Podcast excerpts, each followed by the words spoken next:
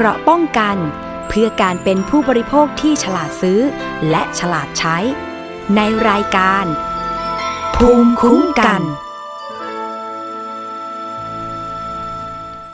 สวัสดีครับ ยินดีต้อนรับคุณผู้ฟังทุกท่านนะครับ เข้าสู่รายการภูมิคุ้มกันครับ รายการเพื่อผู้บริโภคที่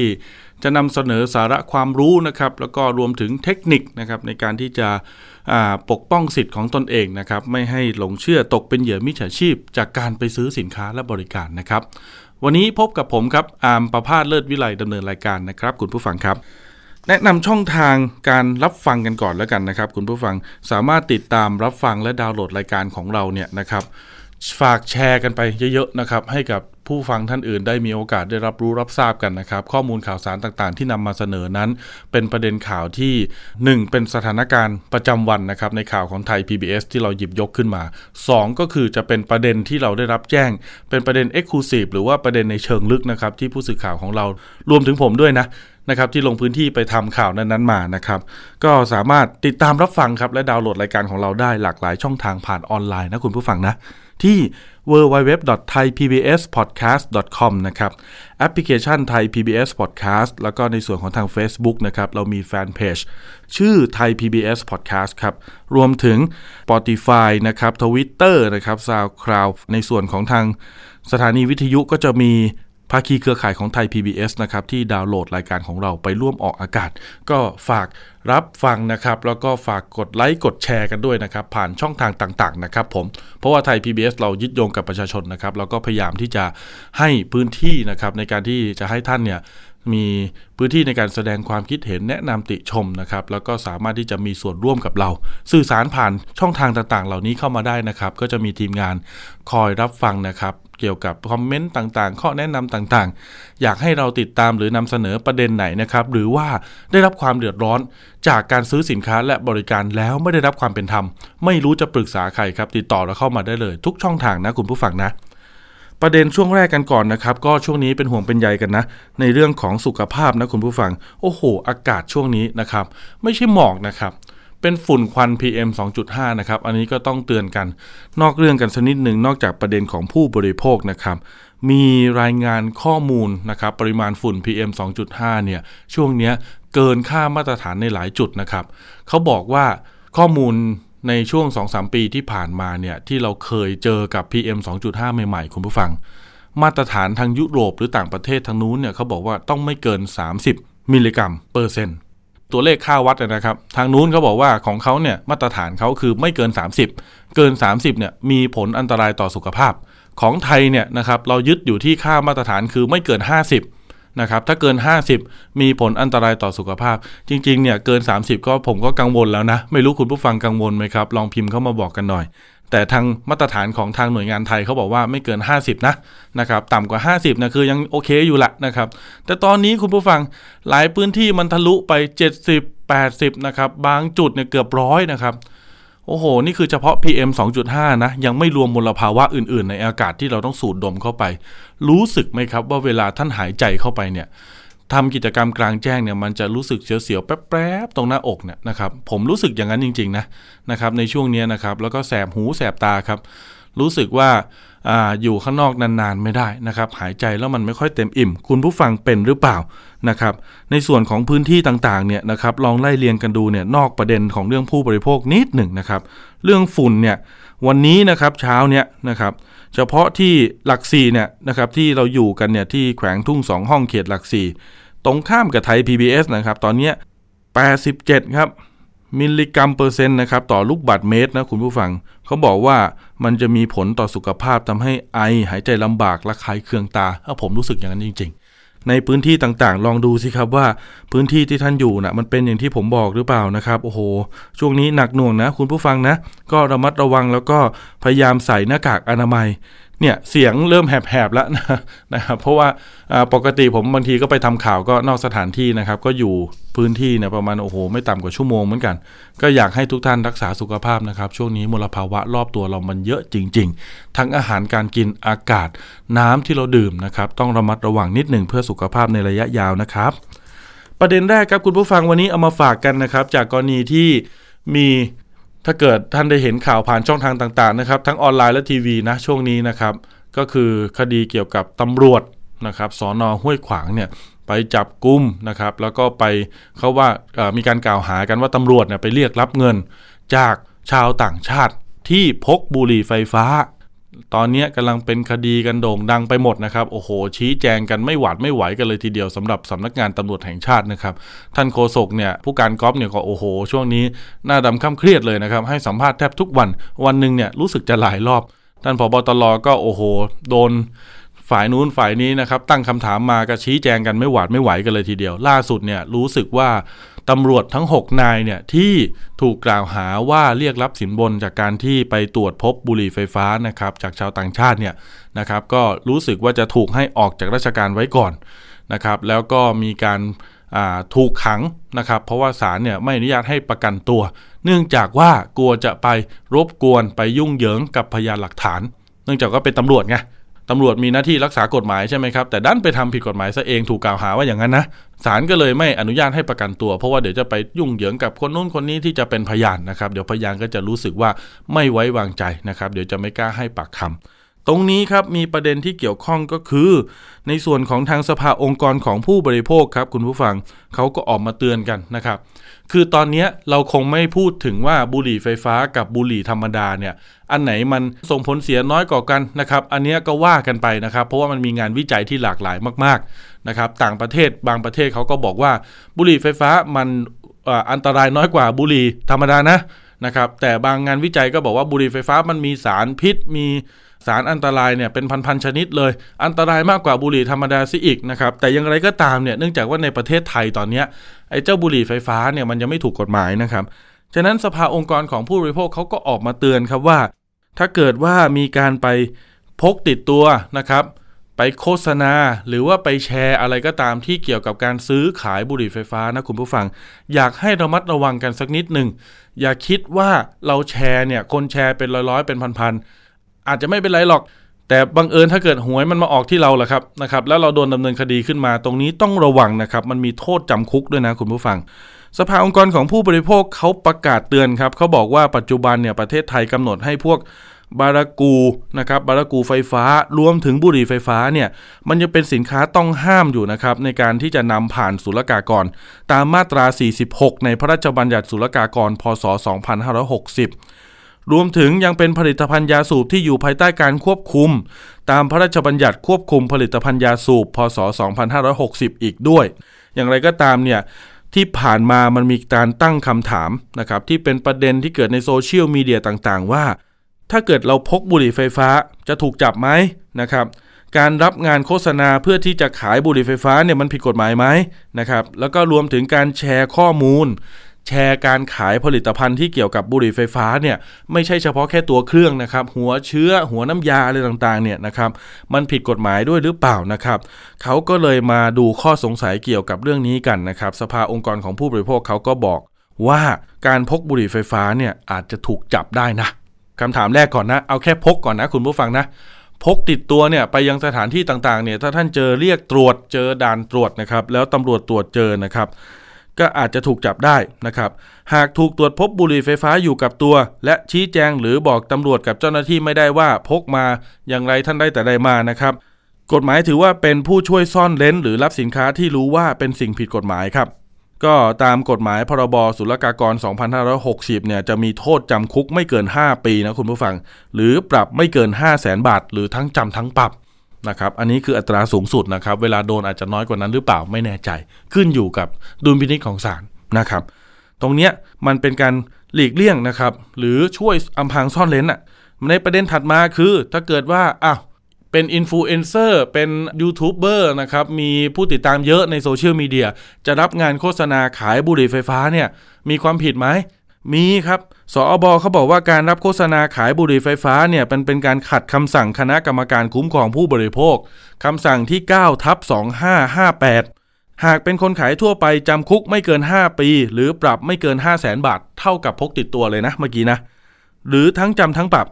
หากเป็นคนขายที่เป็นผู้ผลิต ผู้สั่งหรือผู้นำเข้ามาเพื่อขายเนี่ยโทษจะหนักขึ้นอีกเท่าตัวคุณผู้ฟัง จำคุกไม่เกิน 10 ปี หรือปรับไม่เกิน 1 ล้านบาท หรือทั้งจำทั้งปรับ อะ ทวนกันนิดนึง พกติดตัวนะครับ หรือรับงานโฆษณาขายบุหรี่ไฟฟ้าจำคุกสูงสุดเนี่ยไม่เกิน 5 ปี ปรับไม่เกิน 5 0 0แสนบาท หรือทั้งจำทั้งปรับ แต่ถ้าเกิดเป็นผู้ผลิตนะครับ ผู้นำเข้าเนี่ยนะครับ อันนี้ double เลยคูณ 2 นะคุณผู้ฟังจำคุกไม่เกิน 10 ปี ปรับไม่เกิน 1 ล้านนะอะนะครับ ในส่วนของการกดแชร์ล่ะ พอดีเพื่อนขายนะครับ ก็เห็นแชร์ใน Facebook เราก็อยากจะช่วยส่งเสริมเพื่อนให้ขายสินค้าได้ อยากจะกดแชร์ได้ไหมนะครับผิดกฎหมายหรือเปล่านะครับ ผิดนะครับ การกดแชร์ถือเป็นการรับโฆษณาบุหรี่ไฟฟ้า ซึ่งขัดคำสั่งคณะกรรมการคุ้มครองผู้บริโภคที่9ทับ2558 เหมือนกันครับ หากเป็นคนขายทั่วไปเนี่ยก็เหมือนเดิมแหละครับ ถ้าเรากดแชร์เนี่ยนะครับจำคุกไม่เกิน 5 ปีนะครับหรือปรับไม่เกิน 5 0 0แสนบาท หรือทั้งจำทั้งปรับนะครับในส่วนของทางผู้ผลิตและผู้นำเข้าอันนั้นก็ double เหมือนกันที่ผมบอกไว้นะครับอันเนี้ยก็เป็นข้อมูลที่อยากจะให้คุณผู้ฟังเนี่ยได้เข้าใจกันนะครับว่าบุหรี่ไฟฟ้าเราคงจะไม่พูดถึงเลยครับว่ามันมีข้อดีหรือข้อเสียมากน้อยกว่าบุหรี่ธรรมดาหรือไม่ แต่เนี้ยเนื่องจากว่าสถานการณ์ในปัจจุบันเนี่ยมันยังไม่ถูกกฎหมายนะคุณผู้ฟัง ฉะนั้นต้องระมัดระวังนิดนึงนะครับว่า จะพกติดตัวจะแชร์จะอะไรต่างๆเนี่ยนะครับที่เกี่ยวกับบุหรี่ไฟฟ้าเนี่ยนะครับต้องรู้ไว้เลยว่ามันผิดกฎหมาย ท่านอาจจะมีความเสี่ยงจะถูกดำเนินคดีอาญาได้ ถ้าเกิดว่าถูกตรวจพบนะครับถูกจับกลุมนะครับเพราะว่าในไทยเนี่ยยังไม่มีการแก้ไขข้อบังคับ เรื่องนี้มันเป็นประเด็นที่น่าสนใจคุณผู้ฟัง เพราะว่าอะไร เพราะว่านอกเหนือจากนักวิชาการและฝ่ายต่างๆ ที่ออกมาพูดถึงกันแล้วเนี่ยนะครับ มีบุคคลในระดับรัฐบาลนะครับ ที่เป็นระดับรัฐมนตรีเนี่ยออกมาพูดเหมือนกันนะเมื่อวานนี้นะโอ้โห ได้ผมได้ฟังคำหนึ่งนี่คือแบบท่านรัฐมนตรีพูดเลยครับว่าเลิกดัดจริตได้แล้วนะครับถึงขั้นใช้คำนี้เลยนะนะครับคนที่พูดคำนี้ก็คือคุณชัยวุฒนาขมานุสรครับรัฐมนตรีว่าการกระทรวงดิจิทัลเพื่อเศรษฐกิจและสังคมหรือว่า DES กล่าวถึงกรณีที่ชาวสิงคโปร์นะครับแล้วก็ชาวไต้หวันนะครับชาวต่างชาติต่างๆเนี่ยออกมาตั้งคำถามถึงการขายบุหรี่ไฟฟ้าในประเทศไทยว่า ทำไมกัญชาขายได้ บุหรี่ไฟฟ้าทำไมขายไม่ได้ แล้วก็ทำไมก็พบเห็นคนสูบบุหรี่ไฟฟ้าได้ทั่วไป คนบังคับใช้กฎหมายคือตำรวจก็ยังเห็นสูบบุหรี่ไฟฟ้ากันอยู่บ่อยๆนะครับทำไมมันดูเป็นปกติ แต่พอจะจับมันเป็นเรื่องใหญ่โตทำไมอ่าปกติก็พบเห็นได้ทั่วไปอะตามร้านเหล้าตามสถานบันเทิงต่างๆ ก็เห็นสูบกันเยอะแยะ รัฐมนตรีชัยวุฒิเขาบอกว่าการขายบุหรี่ไฟฟ้าทั้งออนไลน์และการวางขายทั่วไปนั้นเนี่ย มันต้องใช้ความร่วมมือกับเจ้าหน้าที่ตำรวจในการรวบรวมพยานหลักฐานและจับกลุ่มผู้ที่ทำผิดกฎหมาย และส่งข้อมูลมาทำงานร่วมกับกระทรวง DES ครับในการที่จะปิดกั้นพวกเพจต่างๆ กลุ่มต่างๆ ที่มีการประกาศขาย อันเนี้ย DE เขาบอกว่าเขาก็ทำมาตลอด แต่ก็ต้องยอมรับว่าบุหรี่ไฟฟ้าเนี่ยมันเป็นวิถีชีวิตของประชาชนกลุ่มหนึ่งนะครับทั้งในไทยแล้วก็ในหลายประเทศ โดยเฉพาะประเทศที่พัฒนาแล้วเนี่ยในโซนยุโรปในอเมริกาหรือแม้แต่ญี่ปุ่นเนี่ยประเทศเพื่อนบ้านอย่างมาเลมาเลเซีย สิงคโปร์ก็มีหลายประเทศที่ทำให้มันถูกกฎหมาย แล้วก็สามารถที่จะสูบได้นะครับแต่พอมันฝืนกับวิถีชีวิตประชาชนมันก็เกิดการลักลอบใช้ ท่านบอกว่าในไทยเนี่ยคือข้อข้อกฎหมายมันยังไม่เอื้อใช่ไหมครับไม่เหมือนประเทศอื่น ตรงเนี้ยมันก็ทำให้ผู้ที่เขาสูบบุหรี่ไฟฟ้ากลุ่มหนึ่งะนะครับ มีการลักลอบใช้ลักลอบขายไอ้ตรงนี้แหละครับมันเป็นความเสี่ยง ไม่ใช่ความเสี่ยงเรื่องสุขภาพนะครับ อันนั้นเป็นเรื่องของส่วนตัวแต่ละบุคคลก็ว่ากันไป แต่ไอ้ที่ผมพูดถึงความเสี่ยงก็คือ ท่านรัฐมนตรีเขาอธิบายว่า มันเป็นความเสี่ยงที่จะเป็นช่องทางทำให้เกิดธุรกิจผิดกฎหมาย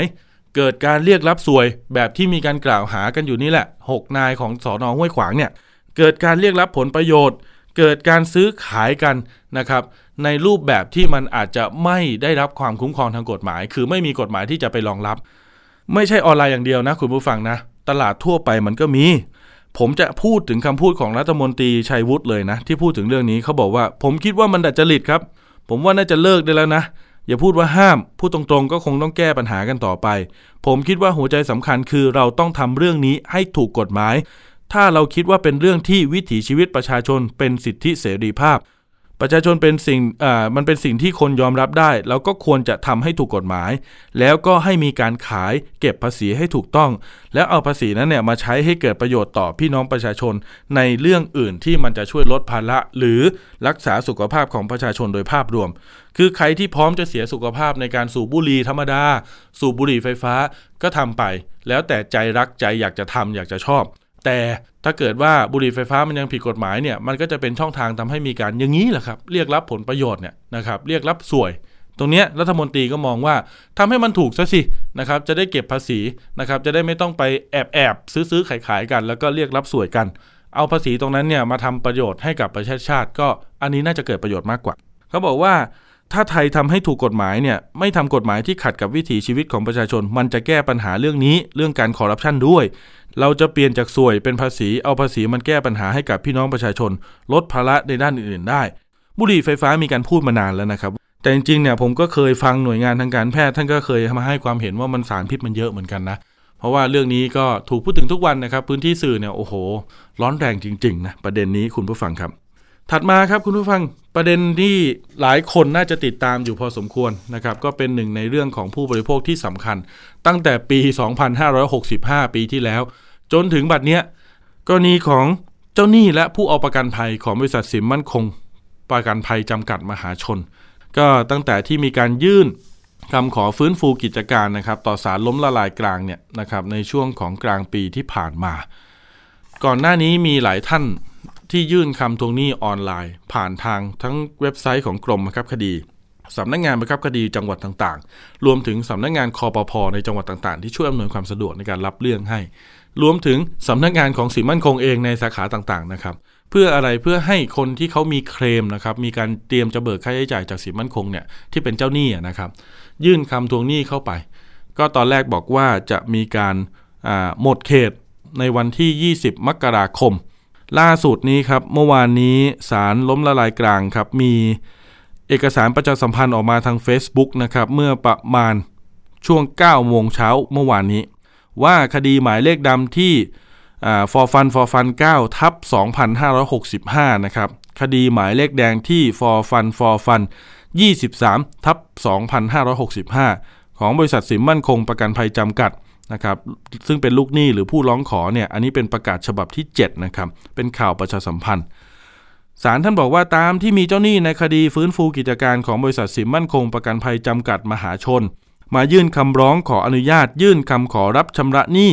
เกินกำหนดเวลาต่อศาลล้มละลายกลางเป็นจำนวนหลายรายนั้น เนื่องจากหนังสือราชกิจจานุเบกษาที่ประกาศคำสั่งตั้งผู้ทำแผนในคดีฟื้นฟูกิจการของบริษัทสิมมั่นคง ได้จัดพิมพ์และจ่ายให้แก่สมาชิกหรือประชาชนเป็นครั้งแรก เมื่อวันที่ 25 มกราคม 2566 ดังนั้นศาลจึงบอกว่าให้ครบกำหนดยื่นคำขอรับชำระหนี้ตามกฎหมายเนี่ยตามมาตรา 90ทับ26วรรคหนึ่งในวันที่ 25 กุมภาพันธ์ 2566 จึงยังอยู่ในระยะเวลาที่เจ้าหนี้จะยื่นคำขอรับชำระหนี้ต่อเจ้าพนักงงานพิทักษ์ทรัพย์ได้ ม่ได้ล่วงพ้นกำหนดเวลายื่นคำขอแต่อย่างใดนะครับศาลจึงมีคำสั่งให้เจ้าเจ้าพนักงานพิทักษ์ทรัพย์เนี่ยเปิดรับคำขอรับชำระหนี้ของเจ้าหนี้ต่อไปจนถึง 25 กุมภาพันธ์66ให้เจ้าหนี้เนี่ยรีบไปดำเนินการครับยื่นคำขอรับชำระหนี้ต่อเจ้าพนักงานพิทักษ์ทรัพย์ภายในกำหนดนี้นะครับ 25 กุมภานะ คุณผู้ฟังนะ ไม่ใช่ 20 มกราแล้วนะครับ บางท่านอาจจะเข้าใจว่าเอ้าหมดเขตไปแล้วยื่นไม่ได้แล้วนะครับ ตอนนี้ยื่นได้อยู่นะครับ ถึง 25 กุมภานะ โดยยื่นคำขอผ่านเว็บไซต์กรมบังคับคดีนะครับ www.led.go.th หรือ 2. ยื่นคำขอรับชำระหนี้ต่อเจ้าพนักงานพิทักษ์ทรัพย์กรมบังคับคดี ที่กองฟื้นฟูกิจการลูกหนี้กรมบังคับคดี ศูนย์ราชการอาคาร A ชั้น 8 ถนนแจ้งวัฒนะเขตหลักสี่กรุงเทพหรือที่กรมบังคับคดี ซอยบางขุนนนท์หนึ่งนะครับเขตบางกอกน้อยกรุงเทพนะครับหรือสำนักงานบังคับคดีจังหวัดทั่วประเทศ ขอให้เจ้าหนี้ติดตามความคืบหน้าของคดีและรายละเอียดอื่นๆ เพิ่มเติมได้จากเว็บไซต์กรมบังคับคดีนะครับ อันนี้ก็เป็นประกาศจากศาลล้มละลายกลาง ฉะนั้นท่านไหนที่มีเคลมกับสินมั่นคงนะครับ ไปยื่นไว้หน่อยนะครับ จะได้เมื่อไหร่ไม่รู้ จะได้หรือเปล่ายังไม่รู้นะครับ แต่ยื่นไว้ก่อนก็ดีนะครับ เป็นสิทธิ์ของท่านนะครับ สิ่งที่ท่านต้องเตรียมนะครับ ถ้าเคลมเรื่องประกันโควิดเนาะนะครับ ประกันภัยต่างๆ ก็ 1สำเนาหน้าหลังรูปภาพถ่ายหน้าหลังของแบบประชาชนนะครับของเจ้าของกรมธรรม์ นะครับสคือหน้ากรมธรรม์ที่ท่านทำประกันกับสินมั่นคงไว้ 3 คือถ้าเป็นกรณีโควิด ต้องมีผลแลบนะครับผลแลบการตรวจ RT-PCR นะครับโดยเฉพาะจากโรงพยาบาลหรือห้องแลบที่ได้รับอนุญาตจากกระทรวงสาธารณสุข 4 คือสำคัญเลยนะครับ จะเป็นใบเสร็จการรักษาหรือเป็นใบรับรองแพทย์ที่ยืนยันถึงอาการของโควิดนะครับทั้ง 4 ส่วนนี้นะครับ เตรียมไว้แล้วก็ไป ยื่นในเว็บไซต์นะครับดำเนินการได้เลยนะครับ ผมเคยลองทำแล้วนะครับ ใช้เวลาไม่นาน ถ้าเกิดว่ามันค้างอยู่ให้รีโหลดนะครับ กด F5 บนคีย์บอร์ดนะครับ ให้มันโหลดใหม่ หรือว่ามันค้างก็อาจจะเว้นวักไว้สักสินาทีแล้วก็เข้าไปกรอกใหม่นะครับ สามารถกรอกระหว่างทางแล้ว save ครึ่งหนึ่งไว้ก่อนก็ได้นะครับ ยังทำไม่เสร็จเอกสารไม่ครบ save ไว้ก่อนบันทึกไว้ก่อน แล้วค่อยมาเติมทีหลังมาอัปโหลดไฟล์ทีหลัง เพื่อยื่นคำทวงหนี้กับสินมั่นคงได้นะคุณผู้ฟังนะ อันเนี้ยพอยื่นเสร็จแล้วนะครับ จะมีการให้จ่ายค่าธรรมเนียม ไม่ต้องกังวลนะครับสแกน QR code จ่ายค่าธรรมเนียม ให้กรมบังคับคดีได้เลยนะครับ ที่หน้าจอนะครับ200 บาทนะครับพอเสร็จแล้วเนี่ยเดี๋ยวเขาจะมีไอตัวคำ ใบเสร็จให้มีตัวหนังสือสรุปให้นะครับในระบบเลยนะครับ ก็มีการให้เตรียมเบอร์เบอร์โทรที่อยู่นะครับแล้วก็อีเมลไว้นะครับ แต่ก่อนอื่นใดก่อนที่จะไปกรอกทั้งหมดในเว็บไซต์กรมบังคับคดี เข้าไปเช็คเลขที่สิทธิ์ของกรมธรรม์ในเว็บไซต์ของสินมั่นคงก่อนนะครับ จะได้มีกรมธรรม์เพื่อจะไปอ้างอิงในเว็บไซต์กรมบังคับคดีนะครับ ก็สงสัยอะไรก็เข้าไปดูนะครับที่เว็บไซต์นะครับ www.led.go.th ครับผมคุณผู้ฟังครับมีประเด็นน่าสนใจครับ อันนี้เป็นประเด็นใหญ่ที่เราจะคุยกันวันนี้เลยนะครับ เมื่อวานนี้ผมไปที่กองบัญชาการตำรวจสอบสวนกลาง หรือถ้าเกิดหลายคนรู้จักในอดีตก็คือกองปราบนั่นแหละนะครับถนนพหลโยธินน่ะแถวใกล้ๆห้าแยกลาดพร้าวนะครับ มีผู้เสียหายครับจำนวนมากครับเดินทางไปพร้อมกับทนายรณรงค์แก้วเพชรครับประธานเครือข่ายรณรงค์ทวงคืนความยุติธรรมในสังคมนะครับ ก็พาผู้เสียหายประมาณ 20-30 คนนะครับก็ประมาณการแล้วกัน มีทั้งบุคคลทั่วไปศิลปินนักร้องก็ไปด้วยนะครับ เขาบอกว่าพวกเขาเนี่ยเป็นผู้เสียหายครับจากการสั่งซื้อโมเดล figure หรือว่าหุ่นปั้นนะครับจากเพจ Facebook รายหนึ่ง โอนเงินไปแล้วนะครับทั้งเต็มจำนวนแล้วก็เป็นการมัดจำบางส่วนแต่กลับไม่ได้รับสินค้าครับพอตรวจสอบไปตรวจสอบมาเนี่ยหลายคนบอกว่าโอ้โห ถามแล้วก็บ่ายเบี่ยงนะครับเช็คไปเช็คมา รู้สึกว่าจะถูกหลอกแล้วแหละนะครับมูลค่าเนี่ยรวมๆแล้วเนี่ยไม่ต่ำกว่า 10 ล้านนะเยอะเหมือนกันนะคุณผู้ฟัง เดี๋ยวเราไปคุยกับหนึ่งในผู้เสียหายครับคือคุณบัณฑิตนะครับหรือพี่โย ผู้เสียหายจากจังหวัดสมุทรปราการครับสวัสดีครับ สวัสดีครับพี่โยครับเมื่อวานนี้ไปที่สอบสวนกลางไปแจ้งความนี่คือ รายละเอียดเป็นยังไงครับที่มาที่ไปครับอ่ารายละเอียดที่มาที่ไปอะครับ ก็เหมือนเคสของหลาย ๆ คนนะครับ ก็คือได้ได้แบบว่าไปสั่งซื้อพี่เป็นการการ pre-order ครับ แต่ครับส่วนของผมเนี่ยเรียกว่าเป็นตัวอาโมเดลที่แบบเรียกที่เรียกกันว่า Bearbrick นะครับ ก็คือสั่งซื้อกับทางร้านเขาไว้อะครับ ทางร้านเขาจะมี option ประมาณว่าจะเลือกมัดจำต่อหรือว่าจะจ่ายเต็มก็ได้ครับ แต่ส่วนมากทางร้านเขาจะจูงใจโดยการแบบ ให้ให้ให้ผู้ซื้อจ่ายเต็มเลย แล้วก็รอของอะครับ ครับ เบื้องต้นคืออธิบายนิดหนึ่งครับพี่พวกอ่าโมเดลครับ figure หุ่นปั้นนี่คือมันมันมันมันคืออะไรครับพี่โย เออ มันจะเป็นแนวแบบเหมือนว่าเป็นคนรักของสะสมจะเหมือนของเล่นชนิดหนึ่งอะครับ แต่เป็นเหมือนสะสม แต่ว่างานมันจะแตกแขนงไปเยอะครับ อย่าง อ่า Bearbrick ที่เรียกว่า Bearbrick เนี่ยมันจะเป็นเหมือนรูปหมีอะครับ แล้วก็เป็นคล้ายๆโมเดลรูปหมีใช่ไหมครับส่วนครับพวก figure ก็จะเป็นเหมือนพวกfigure การ์ตูนที่เขามีลิขสิทธิ์ collab กับแบรนด์หรือการ์ตูนทั่วไปครับ แล้วส่วนงานปั้นก็จะเป็นงานเลเซนซึ่งงานปั้นเนี่ยราคาจะแพงแพงสุดครับ ในพวกของสะสมคือ มีถึงหลักแสนเลยครับ งานปั้นแสนสองแสนอะไรอย่างเงี้ยครับ โอ้ของพวกนี้มูลค่าเสียหายมันก็เลยเยอะ ก็คืออ่าผมเคยดูพวกอ่ายูทูบเบอร์หรืออะไรต่างๆ ของช่องของดารา นี่คือที่เขาเล่นกันก็คือประมาณนั้นใช่ไหมครับ ใช่ครับก็คือขั้นต่ำก็สตาร์ทประมาณหลักสามสี่พันแพงสุดก็หลักแสนนะครับโอ้สองโหสามแสนแล้วแต่แบบแล้วก็แล้วแต่อ่ารายละเอียดของงานอะไรอย่างเงี้ยครับพี่พี่โยครับของพวกนี้มันมีมันไม่มีร้านโดยตรงเหรอครับ หรือว่าปกติซื้อกันยังไงครับ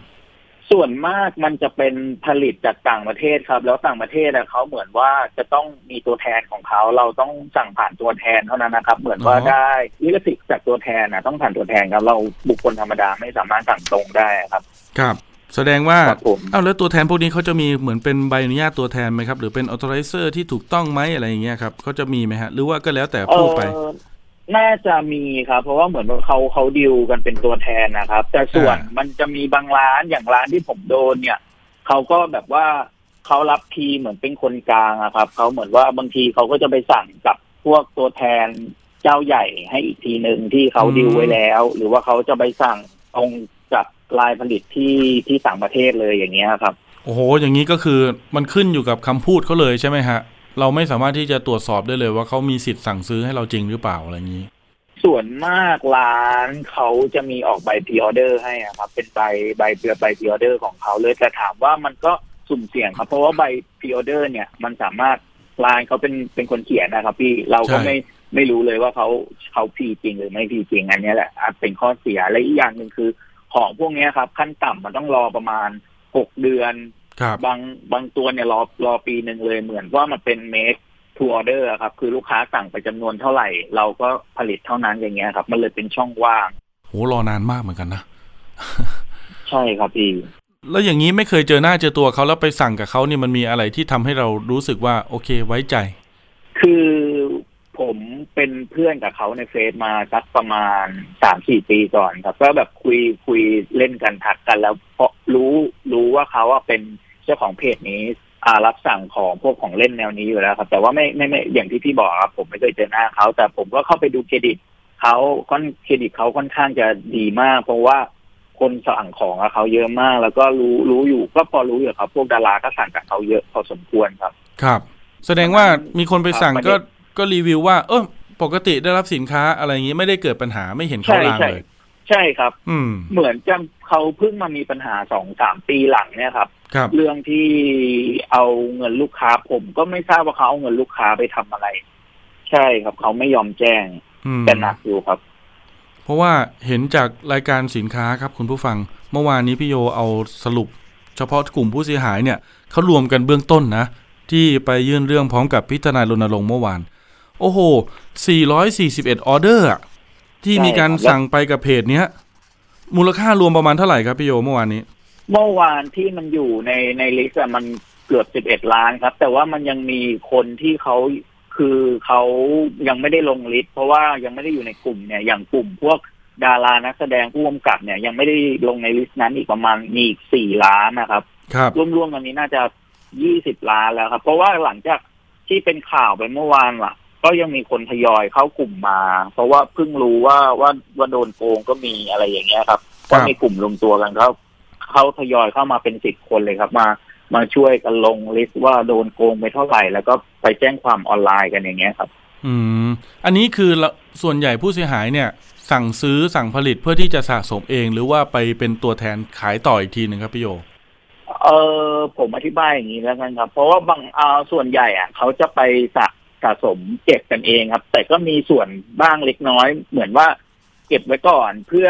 เอาเป็นว่าเพื่อแบบในอนาคตราคามันอาจจะขึ้นเพื่อเก็งกำไรก็มีครับอืมมันก็ครัเหบมือนพวกของทั่วไปพวกนาฬิกาพวกอะไรพวกเนี้ยครับ ครับ เพราะว่าถ้าสมมติว่าพี่ซื้อมาตัวเนี้ยมันผลิตอะสมมติว่าตัวเนี้ยคนสั่งไปแค่ห้าร้อยตัวปีนี้แล้วเขาไม่ผลิตแล้วใช่ไหมครับ แล้วพี่เก็บในอนาคตอีกสามสี่ปีราคามันอาจจะมีแบบขยับขึ้น แต่บางคนส่วนใหญ่นักสะสมเขาก็จะเก็บกันครับ ไม่ค่อยได้ขายกันเพก็ราะว่าจะมีบ้างปะปายครับพี่ในในตารางข้อมูลผู้เสียหายนะบางท่านนะโอ้โหสั่งประมาณยี่สิบสามสิบออเดอร์เลยนะครับพี่โยหลักใช่ครับบางหลักพันก็มีบางท่านอะชะละเออใช่ใช่ครับ หลักพันมีหลักหมื่นมี บางตัวหลักแสนครับ เท่าที่เห็นคืออะอย่างแพงๆเลยเนี่ยแปดหมื่นเก้าอันหนึ่งใช่ครับอันหถ้านึ่งเป็นมีงานปั้นนี่ครับ ตัวหนึ่งอะสแสนก็มีครับงานปั้นแสนหนึ่งพันก็มีใช่โอ้ครับโหใช่ของพี่โยนี่คือจ่ายเต็มไหมครับ หรือจ่ายบัตรจำบางส่วนโดนจ่ายเต็มไหมครับ เพราะว่าผมมาติดต่อเขาทีแรกพอดีบอกเออผมอยากได้ตัวเนี้ยเขาอะมันจำไปก่อน แต่เขาก็มีการจูงใจบอกว่าเอ้ยถ้าพี่อยากได้ชัวร์ๆอะพี่จ่ายเต็มเลยไหมเดี๋ยวผมจะแบบพยายามล็อกของไว้ให้เลย ผมก็เลยโอนไปให้เขาเลยครับ แล้วอืมระยะเวลาผลิตของผมอะมันปีหนึ่งก็เหมือนลูกค้าทั่วไปเราไม่ตามอยู่แล้วพี่ เพราะว่า มันปีหนึ่งอะมันกว่าจะผลิตเสร็จเราไม่ได้เราไม่ได้ตามทุกวันนะครับจะเราส่วนมากคนสะสมเขาจะไปตามแบบเห็นเออร้านนู้นของออกแล้วอะไรอย่างเงี้ยอ๋อเพราะใช่บางทีครับคือสั่งกันจนเพราะของลืมอะใช่ครับต้องพูดอย่างนี้สั่งกันจนลืมจริงๆครับต้องรอดูข่าวตามเพจว่าของมันออกหรือยัง ผมเห็นพี่โยเนี่ยคุยแชทกับเขานะเขาบอกพี่โยมีความลับจะมาแจ้งนะเขาบอกเดี๋ยวผมแทรกคิวให้นะ แต่ผมขอยอดที่เหลือเลยได้ไหมแสดงว่าใช่ครับอันนี้คือมันอาจจะจะมีเป็นยุทธ์ประมาณเนี้ยครับ ให้เราโอนเต็มใช่ไหมฮะ ใช่ครับใช่ครับ ส่วนหนึ่งมันเป็นไปได้ไหมครับ ที่เขาอาจจะนำเสนอพ r ออเดอร์รุ่นหายากรุ่น limited ในราคาที่มันยังไม่สูงมากนะคนก็เลยไปสั่งกับเขาเยอะเป็นไปได้ไหมฮะที่ผมคุยกับผู้เสียหายบางส่วนเขาส่วนมากเขาจะใช้กลยุทธ์แบบว่าถ้าจ่ายกับเขาเต็มอะเขาจะมีส่วนลดให้ครับอืมก็เลยเป็นแรงจูงใจให้แบบ คนพีก็เอ้ยไปสั่งกับร้านอื่นอะ มันแบบมันต้องจ่ายราคาเต็มมาสั่งกับเขาอาจจะได้ส่วนลดพันสองพันอะไรอย่างเงี้ย คนเขาก็แบบเออยังอย่างน้อยก็มีส่วนลดอะไรอย่างเงี้ยครับเขาก็เลยดูจูงใจครับครับอืมใช่เรื่องนี้นะคุณผู้ฟังนะ ผู้เขาเสียหายเยอะ แล้วเมื่อวานเนี้ยไม่ใช่มีแต่บุคคลทั่วไปเท่านั้นนะครับ คือบุคคลในวงการหรืออาชีพอื่นนะศิลปินนักร้องก็มีมาเหมือนกันอย่างพี่คุณพิพิธพลพุกกนสุดนะครับหรือว่าพิธีเจสเตอร์นะครับนักร้องนำวงเจสเตอร์ก็มาเหมือนกัน ก็บอกว่าเป็นผู้เสียหายเหมือนกันนะพี่น้องเมื่อวานนี้ ใช่ครับพี่เออพิธีบอกว่าพิธีไปสั่งซื้อ ผมจำไม่ได้แล้ว ไม่แน่ใจเป็นโมเดลหรือว่าเป็นตัวฟิกเกอร์นะครับเซนเซียครับอ่าอืมมูลค่าประมาณหมื่นสามถึงหมื่นห้านะครับ พิธีเนี่ยคือจริงๆอะมันมีคนไปพรีออเดอร์ตัวนี้ไว้ก่อนอยู่แล้ว แล้วก็มาขายไอ้ตัวใบจองใบพีเนี่ย ต่อให้กับพี่ตี๋อีกทีหนึ่งแกก็ไปซื้อมาแล้วก็โอนเงินไป ซื้อสิทธิ์ pre-order มานะครับ โอนเงินไปประมาณห้าพันกว่าบาท ผมก็ถามไปคำหนึ่งบอกพี่ สำหรับอาชีพพี่เนี่ยนะไปออกงานวันหนึ่งเนี่ยห้าพันเนี่ยได้คืนแล้วนะมันคุ้มไหมกับการที่พี่ออกมาร้องเรียนมาแจ้งความต้องเสียเวลามาสอบปากคำอีกตั้งหลายวัน พี่ตี๋พูดน่าสนใจครับเมื่อวานนี้บอกว่า ก็เขายังเปิดรับออเดอร์อยู่เรื่อยๆออเดอร์เก่ายังเคลียร์ไม่จบออเดอร์ใหม่ก็ยังรับเรื่อยๆ แบบนี้เป็นภัยต่อสังคมไหมอีกอย่างหนึ่งก็คือว่าเขาอะอยากช่วยเป็นกระบอกเสียงให้กับผู้เสียหาย คือพูดง่ายๆว่าถ้าเกิดมันมีศิลปินดารามา ช่วยให้ข่าวให้สัมภาษณ์เนี่ยตรงนี้มันก็จะทำให้อ่ามีกระแสสังคมที่ เอ๊ะ มันเกิดอะไรขึ้นนะครับ เห็นว่าดาราบางคนโดนเป็นล้านใช่ไหมพี่โย ใช่ครับ ก็ในกลุ่มที่บอกครับมีผู้กำกับ มีคุณบอยประกรณ์มีคุณเต๋อฉันทวิทย์แล้วก็มีคุณซันนี่กลุ่มนั้นสี่ประมาณรวมมันก็สี่ล้านนะครับ แต่คุณคุณบอยเขาเขาแจ้งแจ้งมาบอกว่าเขายังรวบรวมไม่เสร็จอะครับ ตัวเลขเขาก็เลยยังไม่นิ่งพอดีเขาก็ เขาบอกเขาก็สั่งทิ้งไว้เยอะเหมือนกันแต่ตัวเลขจำไม่ได้อ๋อแต่เขาบอกก็เยอะอยู่เหมือนกันครับก็คือพี่บอยก็อยู่ในกลุ่มผู้เสียหายคุยกันอยู่ใช่ไหมครับพี่ ใช่ครับพี่บอยเข้ามาเมื่อสองวันที่แล้วอืมพอเห็นว่ามันมีกลุ่มนี้ก็มาทั้งพี่บอยเข้ามาผู้ที่ผู้กำกับก็เข้ามาครับ ส่วนพี่พีก็เพิ่งเข้ามาสามสี่วันที่แล้ว พอเขารู้กลุ่มก็เข้ามาช่วยกันตามกันหมดเลยครับ แต่ว่าคนอื่น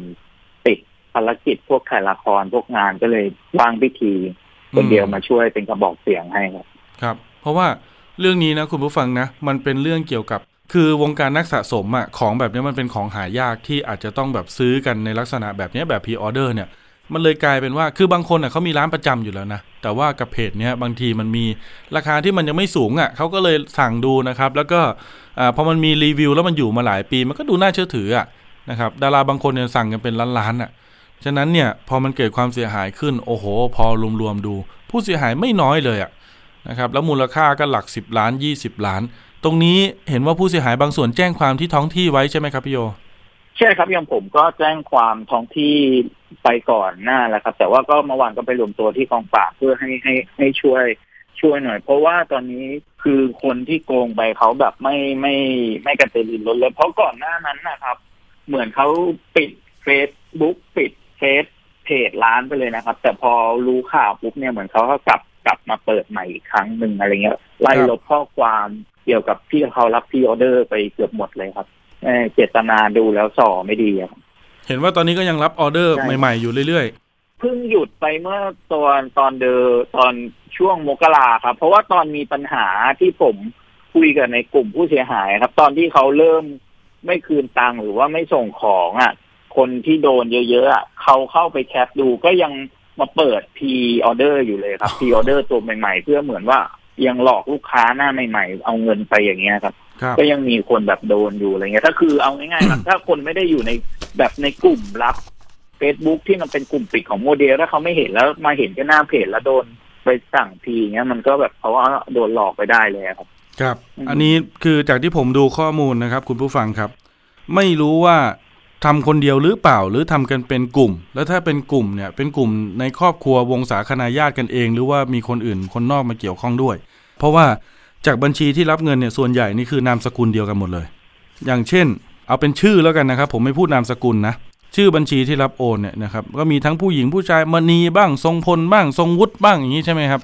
ใช่ครับพี่เขาใช้บัญชีวนประมาณสามสี่คนอยู่อย่างเงี้ยครับ อืมพอทราบไหมครับว่าสามสี่คนนี้เกี่ยวข้องเป็นอะไรกันครับพี่โย ตอนแรกไม่ทราบผมถามในกรุ๊ปเขาบอกว่ามีเป็นตัวเขาหนึ่งแล้วก็เป็นภรรยาหนึ่งแล้วก็พ่อกับแม่ครับ อ่า พ่อกับโเคแม่เขาเลยใช่ได้ได้เมื่อวานนี้ไปที่กองปราบไปสอบสวนกลางคือ อยากให้เขารวมสำนวนจากทุกพื้นที่มาทำที่เดียวอย่างนี้เหรอครับ หรือว่ายังไง ใช่ครับ เมื่อวานก็อยากให้เขาช่วยรวมสำนวนทุกที่ เพราะว่ามันมีคนที่อยู่ต่างจังหวัดไม่สามารถมาได้ ตอนนี้ก็ไล่ ไล่ประกาศว่าช่วยไปแจ้งความกัน เพราะว่าเมื่อวานเหมือนกองปราบเขาก็เริ่มรับเรื่องไปแล้วครับ บอกแล้วเขาก็ให้ไปกระจายแจ้งความตามท้องที่ แล้วก็เดี๋ยวเขาจะดึงสำนวนจากท้องที่ทุกที่ครับ เข้ารวมมาเป็นเคสเดียวกันให้ เพราะว่าเขาดูแล้วว่ามูลค่าความเสียหายมันเยอะเยอะมากครับ ครับ ก็เมื่อวานนี้นะครับก็มีการรับเรื่องไปนะครับ โดย กองบังคับการปราบปรามการกระทำความผิดเกี่ยวกับการคุ้มครองผู้บริโภคนะครับหรือตำรวจปคบนั่นเองครับคุณผู้ฟัง ซึ่งเป็นหนึ่งในกองบังคับการในสังกัดของกองบัญชาการตำรวจสอบสวนกลาง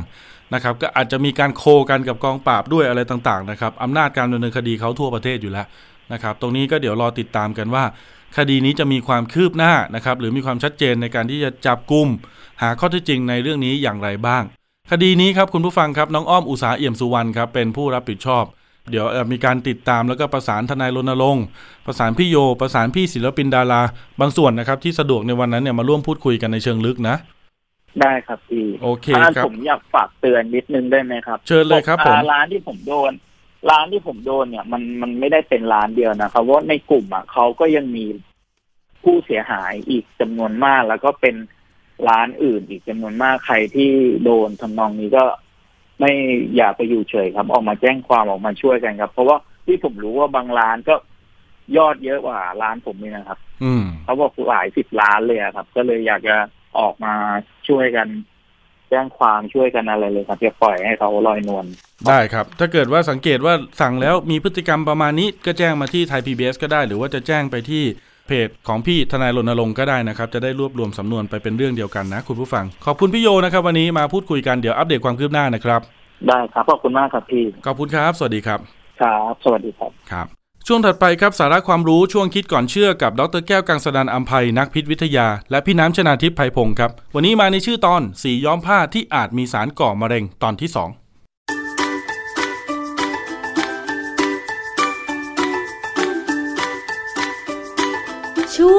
คิดก่อนเชื่อ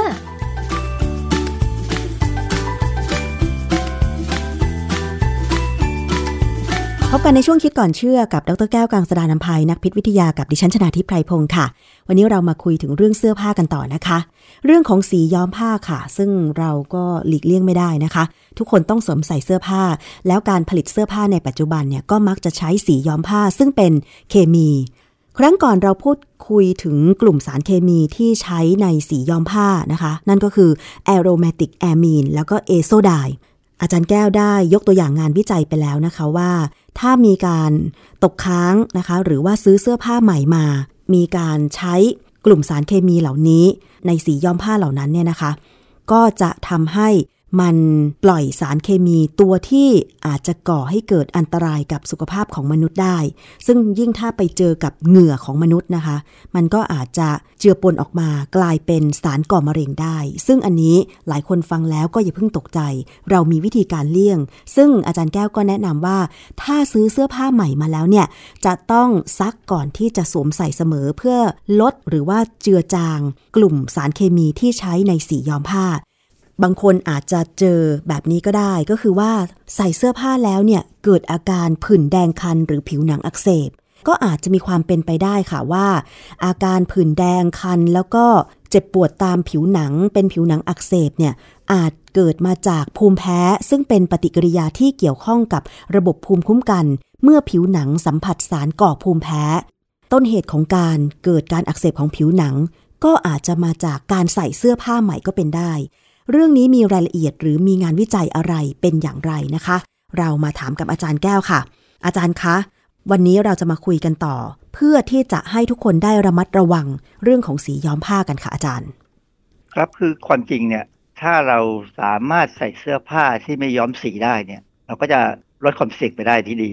คือคนที่เขาประเภทที่รักธรรมชาติมากๆเนี่ยเขาจะใช้เสื้อผ้าที่เป็นใยธรรมชาติและไม่ย้อม หรือถ้าย้อมเนี่ยก็อาจจะใช้สีธรรมชาติ ซึ่งถ้าจะเป็นสีธรรมชาติเนี่ยมักจะหลุดง่าย ไม่ค่อยเกาะหรอกค่ะอันนั้นก็เป็นเรื่องที่ว่าถึงจุดหนึ่งเราอาจจะต้องทำอย่างนั้น ถ้ามันเกิดมีปัญหามากๆ อย่างคนที่เล่นกีฬาเนี่ย ถ้าซื้อเสื้อผมเคยเห็นอย่างเวลาผมไปไปเล่นแบดมินตันเนี่ยนะบางครั้งเนี่ยมีเสื้อเกิดขาดขึ้นมา หรือถุงเท้าเกิดขาดขึ้นมาเนี่ยเขาก็ไปซื้อที่ตรงร้านขายของที่อยู่ในสนาม เขาก็ต้องใส่ใช่ไหมนั่นแหละผมก็บอกเตือนเขานะว่า ถ้ามันเกิดอาการผื่นคันนะให้รีบให้รีบล้างน้ำนะ เพราะว่าเสื้อผ้าพวกเนี้ยแน่ๆเลยต้องมียากันแมลง มีค่ะสารกันแมลง เวลาเราไปเดินตามตลาดเสื้อผ้าหรือผ้าที่เขาขายเป็นพับอะเช่นพารัสเนี่ยเดินเข้าไปในส่วนที่ขายผ้าเนี่ยจะเกิดอาการคันจมูกแสบจมูก เพราะว่านั่นอะมียาฆ่าแมลงเต็มไปหมดเลยในเสื้อผ้าค่ะคนที่ขายเนี่ยเขาชิน แต่เราไม่ชินเนี่ยเราไวกว่า ผมกังวลนะว่าเขาเนี่ยมีปัญหากันมีสุขภาพที่ไม่ดีหรือเปล่าก็ไม่รู้เราไม่เคยมีการไปศึกษาในนั้นนะฮะค่ะในกรณีของเสื้อผ้าที่ทำแล้วเนี่ย แล้วก็มีอาจจะมีสีซึ่งเขาย้อมมาใหม่ ๆ คือ เวลาเขาทำเสื้อผ้าแล้วย้อมสีมาดีๆเนี่ยนะฮะเขาจะรีดเลยไม่ไปซักที่ก่จะอนรีดใช่ฮะเพราะไม่งั้นมันมันมันจะลำบากมาก มันจะไม่สวยอย่างที่ควรจะเป็นค่ะดังนั้นเนี่ยก็เลยมีงานวิจัยของมหาวิทยาลัยสต็อกโฮล์มในสวีเดน เขาตีพิมพ์งานวิจัยในวารสาร Analytical and Bioanalytical Chemistry ปี 2014 บทความเป็นเรื่องควิโนลีนในสิ่งทอเสื้อผ้า แหล่งที่มนุษย์สัมผัส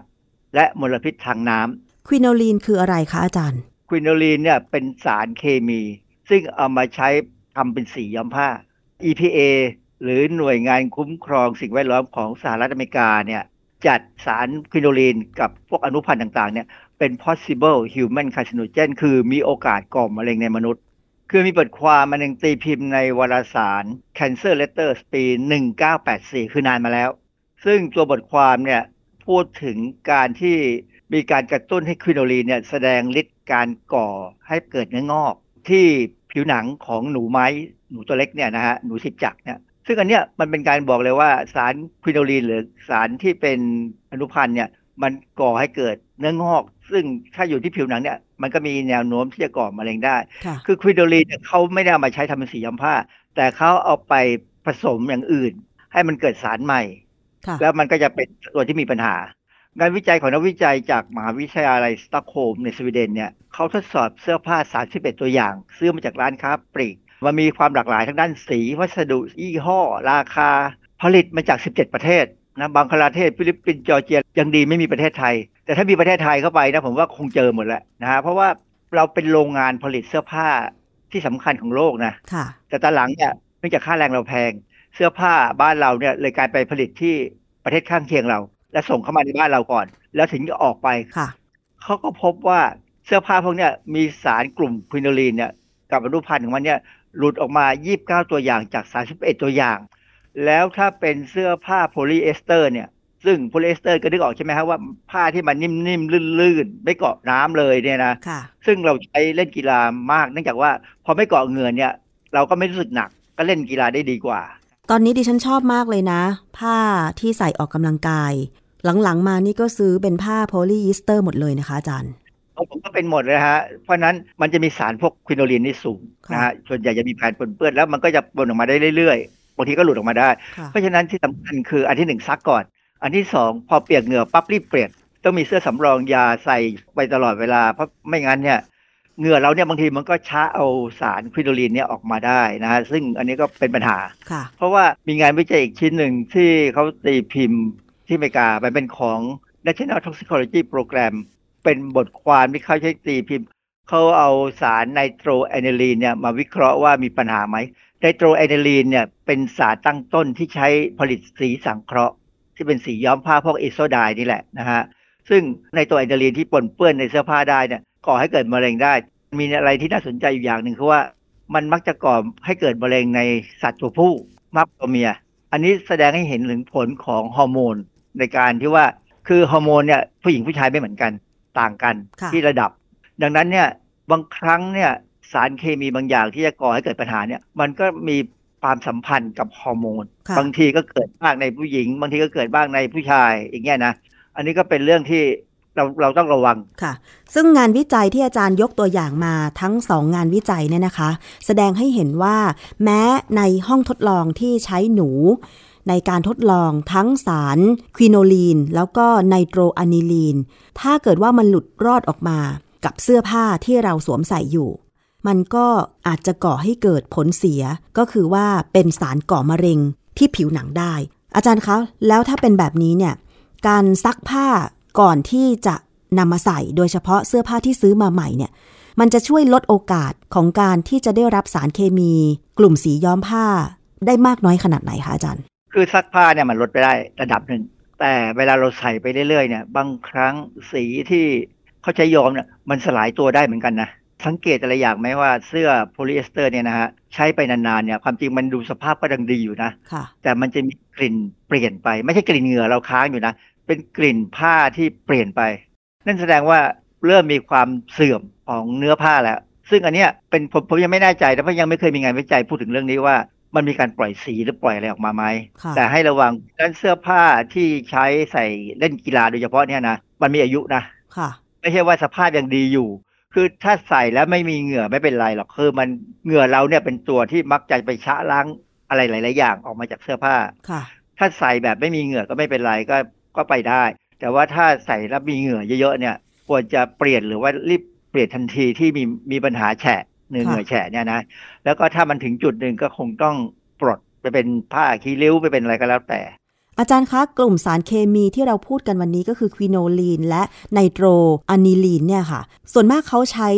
ย้อมผ้าหรือว่าใช้ในอุตสาหกรรมผ้าประเภทโพลีเอสเตอร์อย่างเดียวหรือว่าผ้าชนิดอื่นเขาก็ใช้ด้วยค่ะอาจารย์อย่างเช่น ผ้าฝ้ายอย่างเงี้ยบางทีตอนนี้เราเห็นโฆษณา ว่าเสื้อยืดทำมาจากผ้าฝ้าย แบบเนี้ยค่ะ จริง ๆ เนี่ยสารสองอย่างที่เราพูดถึงเนี่ยเขาเอาไปผลิตเป็นสีย้อมผ้า แล้วอาจจะมีปนเปื้อนหลงเหลือ หรือสีย้อมผ้านั้นเสียสภาพคือปล่อยสารเคมีตัวที่เป็นสารตั้งต้นเนี่ยออกมาใหม่ คือมันมีมันมีเวลาการเปลี่ยนแปลงได้เสื้อผ้ามันมีสีหมดนี่ไม่ว่าจะเป็นเนื้อผ้าแบบไหนอ๋อเหรอนะฮะทั้งโพลีเอสเตอร์หรือผ้าฝ้ายทุกวันนี้ก็คือ เราก็ไม่สามารถหลีกเลี่ยงกลุ่มสารเคมีจากสีย้อมผ้าได้เลยใช่ไหมอาจารย์ อันนี้ยากมากเพราะว่ามันสีสีบางแห่งเนี่ยเขาอาจจะใช้สีบอกเป็นสีสีออร์แกนิก สีอินทรีย์เนี่ยนะก็คือสีธรรมชาตินี่ก็ก็ดีไปอย่าง แต่เสื้อผ้าพวกนี้จะแพง แล้วก็ถ้าเป็นสีที่เป็นสีสังเคราะห์พวกเนี้ยก็ถูกลงมาหน่อย แต่ว่าก็จะมีแล้วแต่ว่าเวลาผลิตเนี่ยบางครั้งเนี่ยการผลิตให้บริสุทธิ์เนี่ยมันแพงมันยากค่ะ ถ้าเป็นเสื้อผ้าที่ราคาถูกหน่อย ก็อาจจะใช้สีที่ไม่แพง สีเดียวกันนี่แหละ แต่ถ้าไม่แพงก็หมายความว่าอาจจะมีการปนเปื้อนของเจ้าสารที่เป็นสารเริ่มต้นได้ค่ะแต่ถ้าเป็นสีแบบแพงๆเนี่ย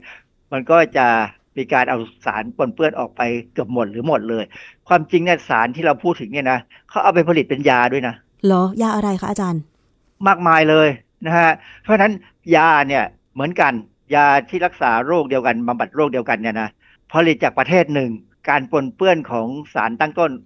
อาจจะเป็นศูนย์เลยเพราะเขาทำดีมากอืมแต่บางประเทศ ซึ่งเราก็รู้ๆกันอยู่ว่าประเทศไหนผลิตยาราคาถูก พวกนี้อาจจะมีปัญหาที่เราเคยมีปัญหาเคยมีข่าวแล้วเราเคยพูดไปก็คือเรื่องพวกยาความดันมีสารก่อมะเร็งพวกไนโตรโซปนเปื้อนมาเนี่ยส่วนใหญ่มาจากประเทศที่ผลิตยาคุณภาพต่ำเหรออะอย่างกลุ่มสารเคมีควิโนลีนไนโตรอะนิลีนเนี่ยเขาไปใช้ในขั้นตอนไหนของการผลิตยาอาจารย์ มันเป็นสารตั้งต้นในช่วงไหนอาจารย์ ยายาที่เราใช้เนี่ยเป็นสารเคมีค่ะเขาใช้เป็นสารตั้งตั้งต้นทำปริยากับสารตัวอื่นทำไปทำมามันก็ออกมาเป็นยาตัวนี้ ยาตัวนั้น แล้วแต่การควบคุม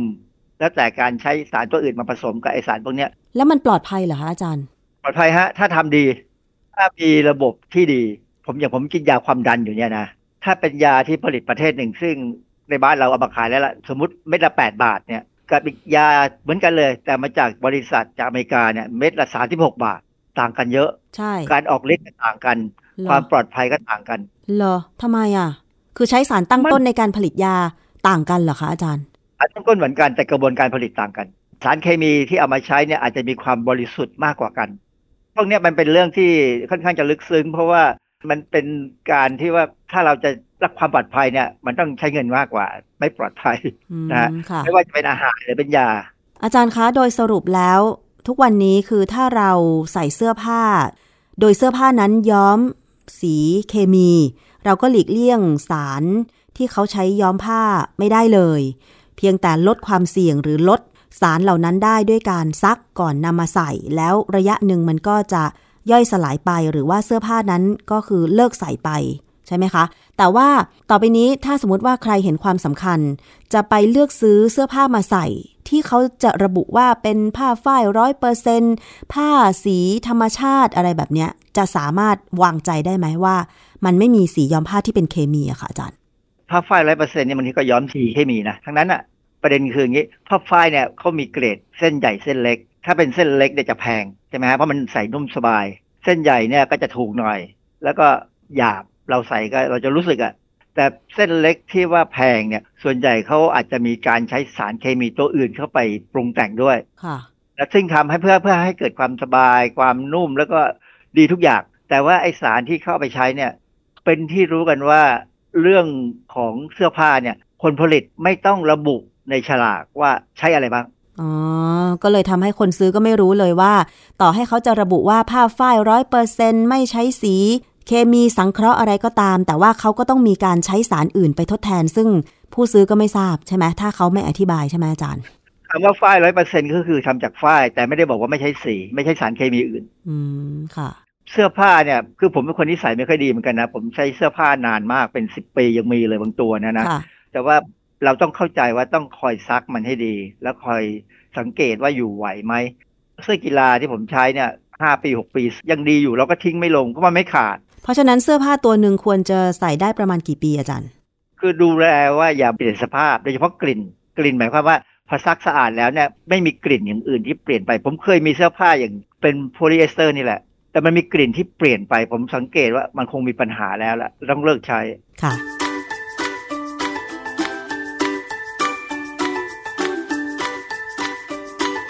ช่วง คิดก่อนเชื่อ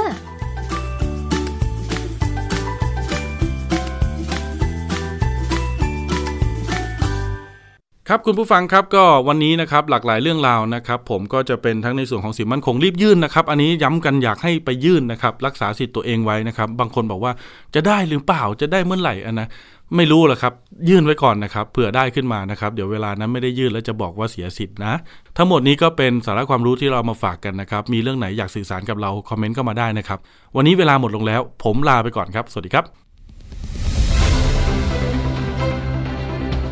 ติดตามรายการได้ที่ www.thaipbspodcast.com แอปพลิเคชัน Thai PBS Podcast หรือฟังผ่านแอปพลิเคชัน Podcast ของ iOS Google Podcast Android Podbean SoundCloud และ Spotify ติดตามความเคลื่อนไหวของรายการและแสดงความคิดเห็น โดยกดถูกใจที่ facebook.com/thaipbspodcast